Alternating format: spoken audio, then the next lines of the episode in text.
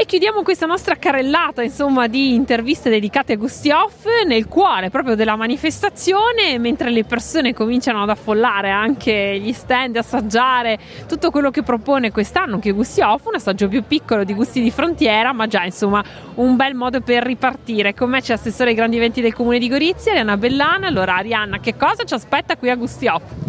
Beh, gusti off, allora dico sempre, siamo tornati all'origine, quindi partendo da gusti di frontiera, che ormai c'erano 45 nazioni, eh, 1700 borghi, siamo tornati all'origine. L'origine era l'Austria, eh, l'Italia, eh, la Slovenia e la, e la Francia e quindi esattamente siamo tornati all'origine. È un po' più piccolina, non abbiamo invitato gli altri paesi perché con le normative Covid non, sap- non potevamo sapere a che livello eravamo, però il risultato è entusiasmante. Me è piaciuto molto da questa mattina girare già quando montavano gli stand e quindi sentire quest'aria eh, di festa.